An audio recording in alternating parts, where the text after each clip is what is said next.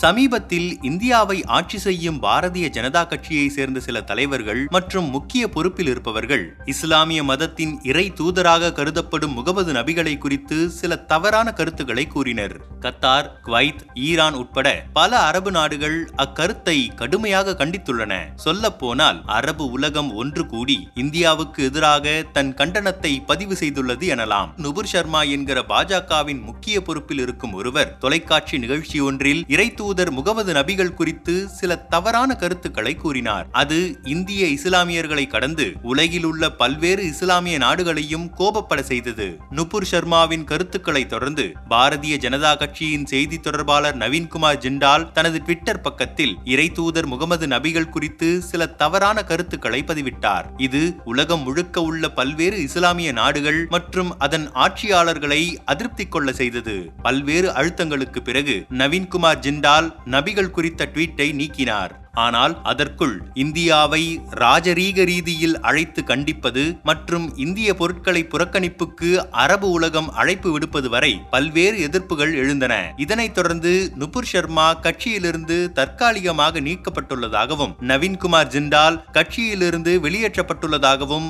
பாரதிய ஜனதா கட்சி அறிக்கை ஒன்றில் குறிப்பிட்டுள்ளது. ஜூன் ஐந்து ஞாயிற்றுக்கிழமை அதாவது நேற்று கத்தாரின் வெளியுறவுத்துறை அமைச்சகம் அந்நாட்டுக்கான இந்திய தூதர் தீபக் மித்தலை அழைத்து பேச்சுவார்த்தை நடத்தியது. அதில் முகமது நபிகளை குறித்து தவறான கருத்துக்களை கூறியவர்களை பாரதிய ஜனதா கட்சி வெளியேற்றிய நடவடிக்கைகளை தாங்கள் வரவேற்பதாகவும் இக்கருத்துக்கு பொதுவெளியில் மன்னிப்பு கேட்க வேண்டும் என்றும் உடனடியாக கருத்துக்களை இந்திய அரசு கண்டிக்க வேண்டும் என்றும் கத்தார் எதிர்பார்ப்பதாக செய்திகள் வெளியாகியுள்ளன.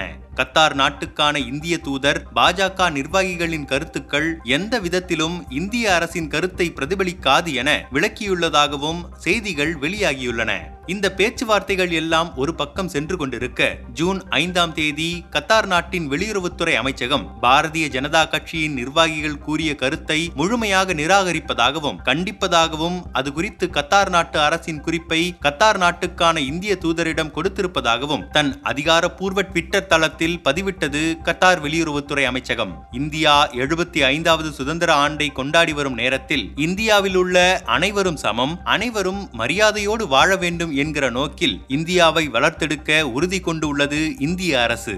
இந்தியாவின் ஒற்றுமை மற்றும் ஒருங்கிணைந்த பண்பில் நாங்கள் உறுதியாக இருக்கிறோம். இந்தியாவில் உள்ள அனைவரும் வளர்ச்சி மற்றும் மேம்பாட்டின் பலன்களை அனுபவிக்க வேண்டும் என்பதிலும் உறுதியாக இருக்கிறோம் என இந்திய ஒன்றிய அரசு வெளியிட்ட செய்தி அறிக்கை ஒன்றில் குறிப்பிடப்பட்டுள்ளது. இக்கருத்தை பல்வேறு எதிர்க்கட்சியினரும் மிக கடுமையாக விமர்சித்துள்ளனர். மேலும் பாரதிய ஜனதா கட்சியின் மதவாத மற்றும் பிரிவினைவாத அரசியல் காய் நகர்த்தல்களையும் குறிப்பிட்டு எதிர்க்கட்சிகள் விமர்சித்துள்ளன.